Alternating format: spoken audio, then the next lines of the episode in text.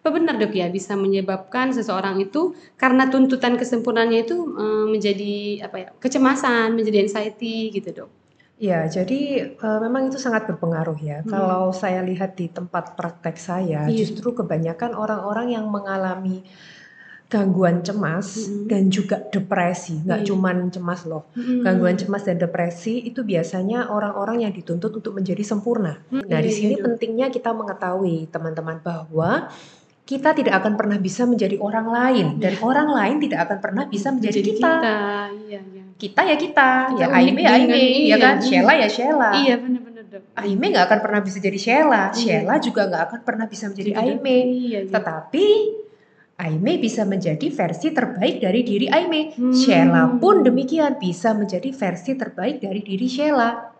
Begitupun teman-teman nggak perlu membandingkan dirimu dengan orang lain Mm-mm. karena kita nggak akan pernah bisa jadi orang lain. Kita hanya bisa menjadi versi terbaik dari diri kita sendiri. Assalamualaikum warahmatullahi wabarakatuh. Salam sejahtera bagi kita semua. Berjumpa lagi dengan saya Dr. Sela dalam podcast Seksi Ansietas PPPDS KJI. Dan episode kali ini saya sudah kedatangan tamu jauh, Dr. Aime Nugroho, spesialis kedokteran jiwa. Ya dok ya? Halo, selamat siang, Dokter Siang, Sheila. dokter. Selamat Gimana siang, kabarnya dokter? Alhamdulillah puji Tuhan, baik, sehat. Iya dok. Ini dari mana dok? Kan saya bilang ini jauh nih. Dari mana ya kita dokter ya? Saya dari Surabaya. Dari Surabaya ya dok. Kebetulan ini lagi eh, jalan-jalan ada di Medan. Ini kita tangkap nih dokternya. Kita undang nih ke podcast seksi ansetas untuk eh, sebentar ya dok ya kita bagi-bagi informasi, edukasi tentang kesehatan mental nih dok. Dan untuk episode kali ini dokter saya mau ngomong masalah kesempurnaan nih dokter. Kesempurnaan yang membuatkan kecemasan atau anxiety. Boleh ya dok ya? Ini dok, jadi kan tadi kesempurnaan yang mem- bisa menyebabkan anxiety atau kecemasan nih dokter. Jadi kan eh, apa ya stigma yang beredar di masyarakat saat ini mungkin sejak dulu juga gitu ya dok ya. Kalau kita itu dituntut untuk bisa tampil sempurna nih di berbagai keadaan, di berbagai kondisi gitu dok. Apa benar dok ya bisa menyebabkan seseorang itu karena tuntutan kesempurnaannya itu eh, menjadi apa ya kecemasan, menjadi anxiety gitu dok. Ya, jadi eh, memang itu sangat berpengaruh ya. Hmm. Kalau saya lihat di tempat praktek saya, Iya. justru kebanyakan orang-orang yang mengalami gangguan cemas Mm-mm. dan juga depresi, nggak Iya. cuman cemas loh. Hmm. Gangguan cemas dan depresi itu biasanya orang-orang yang dituntut untuk menjadi sempurna. Hmm. Contohnya kalau kita lihat fenomena di Korea Selatan ya, Nah, iya. banyak sekali artis-artis K-pop yang sampai mati bunuh diri Iya benar-benar.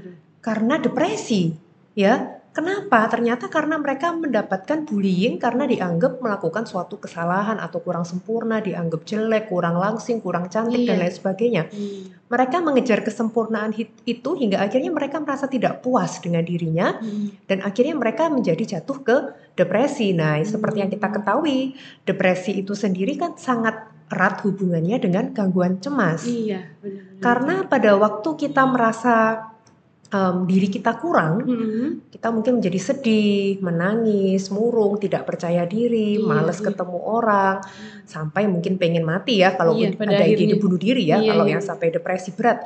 Tapi juga bisa akhirnya kita menjadi gangguan cemas. Gangguan cemas yang tersering biasanya apa? Social phobia. Ah, hmm. Takut untuk, Untuk ketemu orang, orang, ya, iya, takut iya. jumpa dengan orang, takut di pertemuan-pertemuan, takut pesta, Hmm. presentasi, perkenalan, Iya, ketemu iya. orang baru, itu merasa cemas karena merasa dirinya kurang sempurna Hmm. gitu. Itu apakah akibat eh, ketidakpercayaan dirinya terhadap diri sendiri gitu dokter atau memang karena eh, tuntutan orang lain yang atau karena terlalu mendengarkan tuntutan orang lain nih dokter ini? Terlalu mendengarkan tuntutan orang lain itu Mm-mm. amat sangat berperan ya, terutama orang-orang dengan kepribadian yang perfeksionis Mm-mm. atau eh, nama lainnya anankastik atau obsessive compulsive personality disorder. Iya, iya. Biasanya orang-orang dengan kepribadian yang perfeksionis, dia memiliki standar yang tinggi terhadap dirinya sendiri. Hmm. Dan tanpa disadari dia juga menuntut orang lain juga memiliki standar yang sama tingginya seperti Seperti dirinya sendiri. Hmm. namun akhirnya itu menjadi suatu eh, hal yang buruk ketika akhirnya dia merasa bahwa dia tidak bisa memenuhi standar itu. Iya, iya. Akhirnya dia merasa dirinya adalah suatu kegagalan. Hmm. Apalagi kalau orang tersebut sering membandingkan dirinya dengan orang lain. dengan orang lain. Nah, Iya, di iya, sini Dok. pentingnya kita mengetahui teman-teman bahwa kita tidak akan pernah bisa menjadi orang lain dan orang lain tidak akan pernah bisa menjadi kita. Iya, iya. Kita ya kita, Kita ya Aime ya Aime, ya iya, kan? iya. Sheila ya Sheila. Iya, benar-benar. Aime nggak akan pernah bisa jadi Sheila, Iya. Sheila juga nggak akan pernah bisa menjadi Jadi, Aime. Iya, iya. Tetapi Aime bisa menjadi versi terbaik dari diri Aime. Hmm. Sheila pun demikian bisa menjadi versi terbaik dari diri Sheila. Begitupun teman-teman nggak perlu membandingkan dirimu dengan orang lain Mm-mm. karena kita nggak akan pernah bisa jadi orang lain. Kita hanya bisa menjadi versi terbaik dari diri kita sendiri. Ya ini menarik dokter versi terbaik dari diri kita sendiri nih dokter. Jadi kan gimana ya dokter supaya meyakinkan bahwa kita itu nggak harus sama nih dengan orang lain, tapi kita punya kelebihan kita masing-masing, punya kekurang dengan kekurangan juga gitu. Jadi untuk meningkatkan kepercayaan diri itu apa yang perlu kita tanamkan, apalagi tepatnya kepada apa ya dokter ya generasi muda nih dokter, yang sering kan katanya masih terombang ambing gitu dokter. Gimana ya dok? Ya, eh, prinsip dari self love ya, Hmm. mencintai diri ada dua. Yang pertama adalah menerima diri kita apa pun kondisi kita. Ya, Iya. dan yang kedua adalah berusaha untuk menjadi lebih baik. Mm-mm. Jangan terbalik.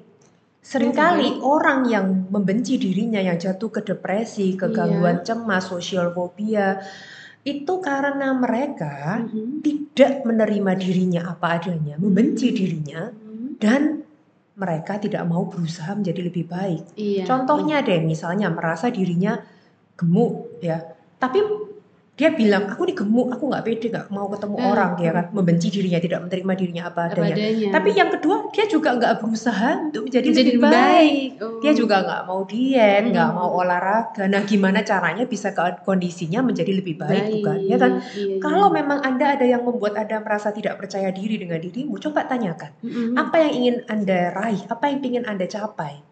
Anda memiliki impian itu yang seperti apa sih? Goalmu yang seperti apa yang menurutmu yang bisa membuatmu bahagia? Iya, iya. Lalu usahakan ke arah sana. Apakah salah kalau kita berusaha? Enggak loh. Enggak. Karena namanya kita manusia, tentunya kita pengen berkembang menjadi lebih baik. Iya benar-benar dokter. Tetapi problemnya ketika kita pengen menjadi lebih baik dari orang lain. Mm-mm. Nah itu yang jadi masalah ya dok Nah, ya. Benar. Iya, iya. Harusnya kita menjadi lebih baik daripada diri kita di hari kemarin. Mm-mm. apakah aku menjadi lebih baik di hari kemarin? Oh, misalnya kemarin berat badanku sekian, eh aku sekarang udah udah berkurang loh berat badanku misalnya nih Iya, ya tentang iya. berat badan tadi ya. Syukuri, Mm-mm. hargai, appreciate yourself bahwa oh ya, aku udah ada kemajuan, aku udah menjadi lebih baik loh, berat badanku udah turun loh, aku udah Iya. olahraga, ada kemajuan. Jadi jangan terus-menerus merasa kurang. Iya iya benar. Karena kalau kita terus-menerus merasa kurang nggak akan ada selesainya. nggak nggak bakal apa usaha keras yang kita kerjakan itu ya kayaknya ya nggak ada artinya gitu ya dok ya. Benar. Jadi dok misalnya eh, kita sudah punya apa ya eh, motivasi nih dokter, tapi jangan juga kalau menurut saya nih apakah perlu memaksakan diri sendiri? Kan kita memang harus punya target nih dokter ya. Oh saya maunya nih misalnya nih berat badan atau misalnya eh, ranking di kelas deh juara di kelas. Saya sekarang nih 10 saya harus memaksakan diri saya tuh dapat lima besar gitu. Eh, untuk menakar diri sendiri ini gimana dok ya? Oh saya bisa, tapi ada nggak pada masanya oh, ini saya harus istirahat atau saya oh, kayaknya memang nggak bisa gitu. Tapi dalam porsi yang tepat nih dokter, nih gimana dok? Ya. Prinsipnya adalah kita harus selalu berusaha yang terbaik. Mm-mm. Tetapi kita tidak harus menjadi yang terbaik. Mm. Itu bedanya. Iya. Seringkali kita itu menuntut diri kita, we have to be the best. Mm-mm. Ya, padahal we don't have to be the best one, but you have to try your best. You have to do your best. Itu kan Iya. berbeda ya. Beda-beda. ya, Selama. Anda memang sudah berusaha yang terbaik, tetapi seandainya hasilnya tidak seperti apa yang Anda harapkan, ya udah nggak apa-apa. Mm-mm. Karena toh Anda udah berusaha yang terbaik. Iya, iya. Lain cerita kalau kita menuntut diri kita harus ranking satu, nomor satu, menjadi yang terbaik, Mm-mm. ya. Tapi kita juga nggak berusaha yang terbaik, atau mungkin kita udah berusaha yang terbaik, tapi kita juga Enggak. nggak bisa, Nggak sampai, ya nggak iya. apa-apa, gitu, nggak apa-apa. Yang penting Anda udah berusaha yang terbaik aja.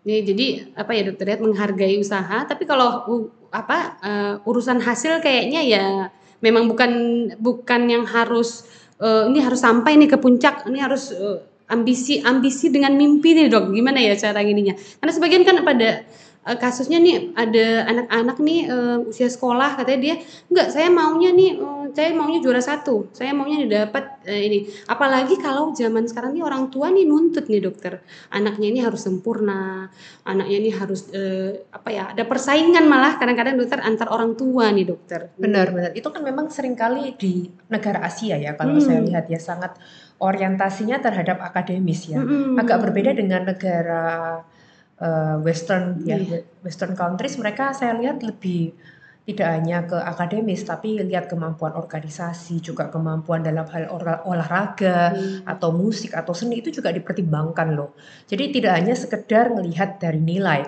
tapi memang negara Asia memang cenderungnya akademis banget ngelihatnya dari nilai begitu ya dok ya nah, hmm. nah di sinilah yang pentingnya kita mengetahui bahwa hidup ini bukan seperti lomba lari ya Hmm. Kalau kita ngelihat hidup kita itu seperti lomba lari, ya kita akan melihat seolah-olah kita harus jadi nomor satu. Hmm. Kalau kita nomor dua, tiga, empat, artinya kita gagal. Kita gagal. Iya, iya. Ya kan. Hmm. Padahal hidup itu bukan seperti kita di lomba lari. Hmm. Harusnya kita memandang hidup itu seperti kita berada di pinggir pantai. Kita berlari di pinggir hmm. pantai. Hmm kalau kita lari di pinggir pantai apa yang terjadi? Kita akan menikmati waktu, iya, kita menikmati debur ombak, kita nikmati matahari terbenam. Hmm. Kita lari dengan enjoy, dengan senang, kita lari bersama dengan orang-orang yang kita sayangin ya kan. Hmm. Kalau seandainya ada orang yang lari lebih cepat daripada kita, ya udah ya biarin. Hmm. Tapi kita kalau mau lari lebih cepat boleh nggak? Ya, ya boleh. ya boleh. Tapi kita mau lari dengan lambat, kita mau istirahat boleh nggak? Ya boleh juga. As long as you enjoy your run mm-hmm. selama anda menikmati larimu yeah. demikian pula hidup harusnya bukan sekedar kompetisi kita harus jadi nomor satu mm-hmm. ya karena kita tuh cenderung akan membandingkan diri kita dengan orang yang berada di titik poin yang sama, sama. misalnya kita akan membandingkan diri kita uh, sama dengan teman sekelas kita padahal yeah. nanti mungkin dari teman ini teman SMP deh misalnya yeah. nanti iya. akan bercabang dia mungkin masuk SMA 1 hmm. Anda masuk SMA, SMA 2 iya. dan di sana Anda udah nggak lagi membandingkan dirimu dengan temenmu iya, nanti Anda akan membandingkan dengan temen yang, yang ada di titik poin yang sama hmm. tapi toh akhirnya nanti masuk kuliah bekerja pun juga akan bercabang beda lagi, lagi beda lagi hmm. in the end apa moral of the story kita nggak akan pernah bisa menjalani hidupnya orang lain semua iya. akan memiliki jalan hidup yang masing-masing jadi nggak hmm. perlu membandingkan Hmm. Yang penting ada udah berusaha yang terbaik. Iya ya dok ya. Kan terkadang kan uh, mungkin pengalaman dari kecilnya selalu dibanding-bandingkan. Malah uh, apa benar dok bisa sampai saat dia menjadi orang tua pun ya dia membanding-bandingkan hidup uh, anaknya karena masa dia mungkin gagal pada saat uh, dia kecil pada saat ini dia nggak mampu. Terus kemudian dia me, apa ya melimpahkan nih kepada anaknya dong ini ada pengaruh nggak dok dari uh, kecilnya dia masa kecil dia dituntut untuk menjadi sempurna kemudian dia menjadi orang yang juga melakukan itu istilahnya menjadi uh, hierarki nih dokter. Benar, benar, benar. Itu memang kultur di Indonesia kan memang seperti itu. Hmm. Kalau kita lihat uh, kalau di luar negeri bilangnya just be yourself, hmm. ya kan. Hmm. Tapi kalau kultur di Indonesia, kamu kok nggak kayak tetangga sih, kamu kok nggak kayak sepupumu, kamu kok nggak kayak kakakmu, kamu kok nggak kayak temenmu, ya kan. Hmm. Kultur kita tuh selalu membandingkan. membandingkan Dan itu nggak baik. Itu akan membuat kita selalu merasa kurang dan kurang, membuat kita selalu merasa tidak pernah puas. Iya. Sehingga secara tidak langsung kita menuntut diri kita untuk menjadi harus lebih lebih dan lebih. Jadi nggak pernah ada kata cukup ya dokter ya. ya. Ini kalau uh, misalnya di dok kita udah dianggap orang lain nih dokter punya memang punya kehidupan yang sempurna nih dokter. Oh katanya pernikahannya bahagia, karirnya bagus, cemerlang gitu. Kemudian uh, ada nggak ya pernah di dokter jumpa kasus pasien-pasien yang datang ke dokter itu mengalami kecemasan karena malah mempertahankan image-nya, image kesempurnaannya nih dokter. Bisa nggak ya? Bisa. Bisa. Bisa ya dok ya. Bisa. Kalau, Dan mempertahankan tuh paling nggak gampang. Iya itu maksud saya. Jadi kan e, mendapatkannya mungkin dia udah udah di atas nih gitu. Tapi begitu harus mempertahankannya itu e, bisa saja ya dokter ya. Seseorang itu mengalami disorder seperti depresi tadi, bisa.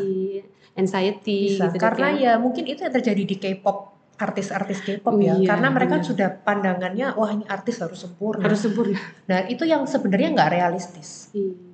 Karena memang orang pasti bakal naik turun ya dokter ya. Dan semua orang itu pasti ada plus minusnya sendiri. Hmm. Sebaik-baiknya seseorang pasti ada kekurangannya.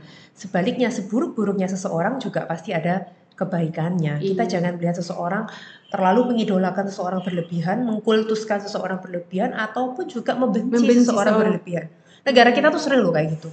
Iya kan? Iya, Coba dokter. tuh kalau nanti ya tahun 2024 tuh ah. pemilihan presiden udah iya. pasti yang satu di puja-puja, iya, sedangkan yang pilihan lawan dihina-hina. Iya. Nah, itu nggak baik kita harus ya rasional bahwa semua orang pasti ada plus minus. Itu sebenarnya lebih ke kultur atau memang ada kalau secara psikiaternya gimana sih dokter ini? Kalau... Kultur ya, selain kultur kita juga uh, fenomena uh, adu domba dari zaman hmm. kita dulu mungkin dijajah Belanda hmm. kita tuh kan sudah selalu sering diadu domba kan iya, iya. diadu domba itu dengan cara apa ya dijelek-jelekan hmm. menjelekkan orang lain di depan kita menganggap mereka memiliki niat buruk kan negara kita udah seperti itu dari zaman dulu penjajahan Belanda jadi secara iya. nggak iya. langsung masyarakat kita tuh sangat gampang diadu domba diadu domba ya dok ya ya kan dibandingkan ya itu yang iya. perlu kita juga hati-hati jangan mengkultuskan seseorang, seseorang ya. berlebihan. Semua orang hmm. tuh pasti ada plus minusnya. Iya, karena seseorang tuh kalau udah mengidolakan seseorang terlalu berlebihan nih, jadi obsesi nih dokter. Benar. Jadi orang lain itu kadang-kadang menjadi musuh ya dok ya. Benar. Terutama orang-orang dengan kepribadian borderline ya, kepribadian hmm. ambang itu kan hmm. kan memang mereka ada kecenderungan ngelihat dunia ini hitam atau putih. Oh, ya. salah atau benar? Gitu. Salah atau benar. Hmm. Itu terjadi nggak cuman di um, mereka mungkin dengan keluarga atau dengan teman atau dengan pasangan, tapi juga dengan psikiaternya sendiri. Oh, bisa aja ya dok bisa, ya? Bisa. Mm-hmm. Jadi mereka menganggap psikiaternya ini harus sempurna sehingga ketika mungkin psikiaternya ada salah ngomong sedikit yeah. yang mungkin tanpa ada maksud untuk menyakiti mereka, mereka bisa sangat sakit hati. Oh ini pernah ya benar dok. Jadi kan e, ketika apa ya ada pasien gitu datang, ketika kita, mungkin dokternya ada satu omongan dari uh, udah ber, ber, beberapa sesi tiba-tiba ada satu sesi yang kayaknya dia tersinggung dia bisa menghentikan pengobatannya gitu dok ya bisa karena mengharapkan kesempurnaan dari orang lain benar, juga ya benar, dok. Benar. Dan tanpa sadar biasanya orang-orang yang seperti itu dia juga unhappy with her life, hmm. tidak bahagia dengan hidupnya mereka karena hmm. mereka juga nggak nggak terasa mereka sendiri juga menganggap diri mereka hitam atau putih. Iya. Sekali mereka melakukan kesalahan kecil, mereka juga langsung merasa down, cemas, hmm. depresi. Jadi gitu. berlaku untuk eh, untuk diri sendiri ya, juga ya. ya makanya orang-orang dengan kepribadian borderline kan ada yang namanya self loathing ya. Uh-huh. Self loathing membenci diri sendiri. Jadi mereka kayak ngerasa dirinya kurang, nggak hmm. pernah puas gitu. Itu ada fasenya dok atau gimana ya dok? Memang ada ketika menjadi self loathing itu tadi, hmm. apakah bisa sampai uh, melakukan self harm? Bisa, atau... bisa banget. Kan hmm. kalau orang borderline, makanya kenapa salah satu ciri dari borderline kan mereka um, fear of rejection and fear of abandonment, takut hmm. ditolak dan takut diabaikan. diabaikan. Ketika mungkin mereka mendapatkan kritikan yang pedas, mereka jadi membenci diri sendiri. Begitupun juga mereka juga ngeliat orang lain hitam atau putih. Hmm. Sekali orang itu melakukan kesalahan udah langsung dibenci banget. Iya. Nah, itu yang, yang di sini yang pentingnya kita ya, jangan sampai menuntut diri Anda terlalu sempurna karena iya. kita pun hanya manusia biasa, termasuk psikiater. Benar-benar. kita nggak apa-apa saya juga, ngomong dengan segala iya. kerendahan hati, saya pun juga orang biasa. Ya, kita juga manusia gitu ya, dokter ya. Jadi ya mungkin nggak juga tahu segala hal, nggak juga bisa memperbaiki segala hal gitu dok ya. Tapi kalau untuk uh, itu dok, apakah uh, artinya perfeksionis itu juga nggak bagus atau gimana dokter ya? Ini kan sebenarnya sifat nih perfeksionis katanya harus uh, saya ini orangnya perfeksionis harus ngerjain ini diri sendiri gitu. Nah, itu itu gimana? Dokter? Segala sesuatu yang berlebihan kan nggak baik. Mm -mm. Kalau kita sedang-sedang aja ya nggak apa-apa. Ya apa-apa ya dong. Ya kan kalau uh, perfeksionis cuman ciri kepribadian, mm. perfeksionis ya nggak apa-apa. Tapi kalau udah gangguan kepribadian, mm. perfeksionis atau anankastik atau obsesif kompulsif ya itu udah nggak udah nggak baik karena mengganggu mengganggu orang sekitar mengganggu fungsi dia juga sebagai ya. makhluk sosial ya dokter ya ini dong ini mungkin pertanyaan terakhir karena saya ini kalau udah ini panjang nih pertanyaannya udah ke mana-mana dokter. Jadi gimana membuat persepsi tentang kesempurnaan itu jadi sempurna itu sebagai motivasi nih dokter. Jadi bukan sebagai Bener. stress stressful. Benar gitu. banget. Harusnya kita melihat um, keberhasilan orang lain itu bukan um, sebagai kita merasa iri atau kan ada ya orang lihat orang lain berhasil wah aku iri yeah. ada yang responnya tiap orang kan berbeda ada yang membenci mm-hmm. karena dia nggak bisa yeah, yeah. ada juga yang malah merasa nggak kayak aku yang malah minder oh, itu juga nggak baik yeah, responnya bener. merasa diri minder oh percuma deh aku berusaha aku nggak akan bisa seperti, seperti dia, dia gitu nah, itu itu dua contoh sifat yang sikap yang nggak baik ketika kita membandingkan mm-hmm. harusnya gimana Harus, mm. kalau kita membandingkan harusnya kita menjadikan orang lain sebagai benchmark, tolak ukur, mm -hmm. dan juga yang kedua adalah sebagai motivasi. Hmm. Ketika kita membandingkan, kita lihat dengan orang lain. Oh, kok dia bisa berhasil ya? Hmm. Apa yang dia lakukan? Tolak ukurnya apa? Kok dia bisa berhasil? Oh, misalnya dia belajar sekian hari, hmm. sekian jam per hari, makanya dia bisa sukses. Oh, ternyata dia buka tokonya lebih awal. Hmm. Kita pelajari benchmark tolak ukur keberhasilannya dia itu dari mana. Jumlahnya customernya dia bisa segini, omsetnya segini. Nggak apa-apa. Apa yang dilakukan kita pelajarin. Hmm. Menjadi motivasi untuk kita. Kita menjadi seperti dia Apakah salah? Enggak. Iya, benar. Kalau respon kita positif. Positif. Nah, respon orang ini kan berbeda. Nah, iya. di sinilah pentingnya kita melihat respon kita, kita, kita introspeksi diri. Hmm. Responku ini lebih banyak yang negatif atau lebih banyak yang positif? positif. Jadi kita bagusnya ya mengambil yang baiknya dari orang lain itu dan kita pelajari. Kita pelajari ya. Jadikan motivasi. Kita hmm. amati, tirukan dan modifikasi. Oke, terima kasih dokter itu pesan akhirnya nih dokter ya. Jadi bukan berarti kesempurnaan orang itu atau eh, yang namanya kesempurnaan itu terus menjadi stres ya dokter ya, tapi memang bisa menjadi motivasi nih untuk kita melangkah lebih maju lagi nih dokter. Hmm. Baik dokter mungkin untuk episode kali ini cukup di sini saja, kita sambung lagi di lain kesempatan. Terima kasih. Duduk seru banget nih perbincangan kita hari ini uh, apa ya uh, banyak hal yang uh, bisa saya pelajari dan mudah-mudahan juga bermanfaat nih bagi yang mendengarkan nih dokter ya. Baik, terima kasih banyak ya buat para pemirsa. Semoga apa yang kita sampaikan di acara hari ini bisa bermanfaat buat teman-teman semuanya. Nah, amin, amin. Jadi dok, ini sebelumnya nih dok, e, kalau misalnya ada teman-teman yang di sekitar Surabaya nih, kalau mau konsul ke dokter nih, e, dokter praktiknya di mana ya dok? Saya praktek di National Hospital Surabaya. Anda bisa langsung klik di www.nationalstriphospital.com. Bisa ini ya dok ya berarti uh, apa daftarnya secara online nih dokter untuk buat janji gitu dokter ya? Ya bisa daftar secara online melalui aplikasi National Hospital. Oke dok. Dan kalau ini kan dokter juga rame nih followernya di medsos nih dokter boleh ya dokter dibagi lagi eh, IG, TikTok atau YouTube silahkan dok. Anda bisa follow saya di Instagram @psikiater atau bisa juga di TikTok @psikiateraime dan bisa juga di channel YouTube saya Psikiater Dr. Aime SPKJ. Oke, jangan lupa follow dan pastinya dokter uh, Aimi ini rajin banget nih nge-share uh, edukasi tentang kesehatan mental ya dok ya. Oke dokter, terima kasih sekali lagi. Mudah-mudahan kalau ada waktu nanti kita buat satu episode lagi bisa ya dok ya. Siap. Oke dokter, dan mungkin sekian aja episode kali ini. Uh, kita berjumpa lagi di episode selanjutnya. Uh, tiada kesehatan tanpa kesehatan mental. Salam sehat jiwa. Wabillahi taufiq walhidayah. Assalamualaikum warahmatullahi wabarakatuh.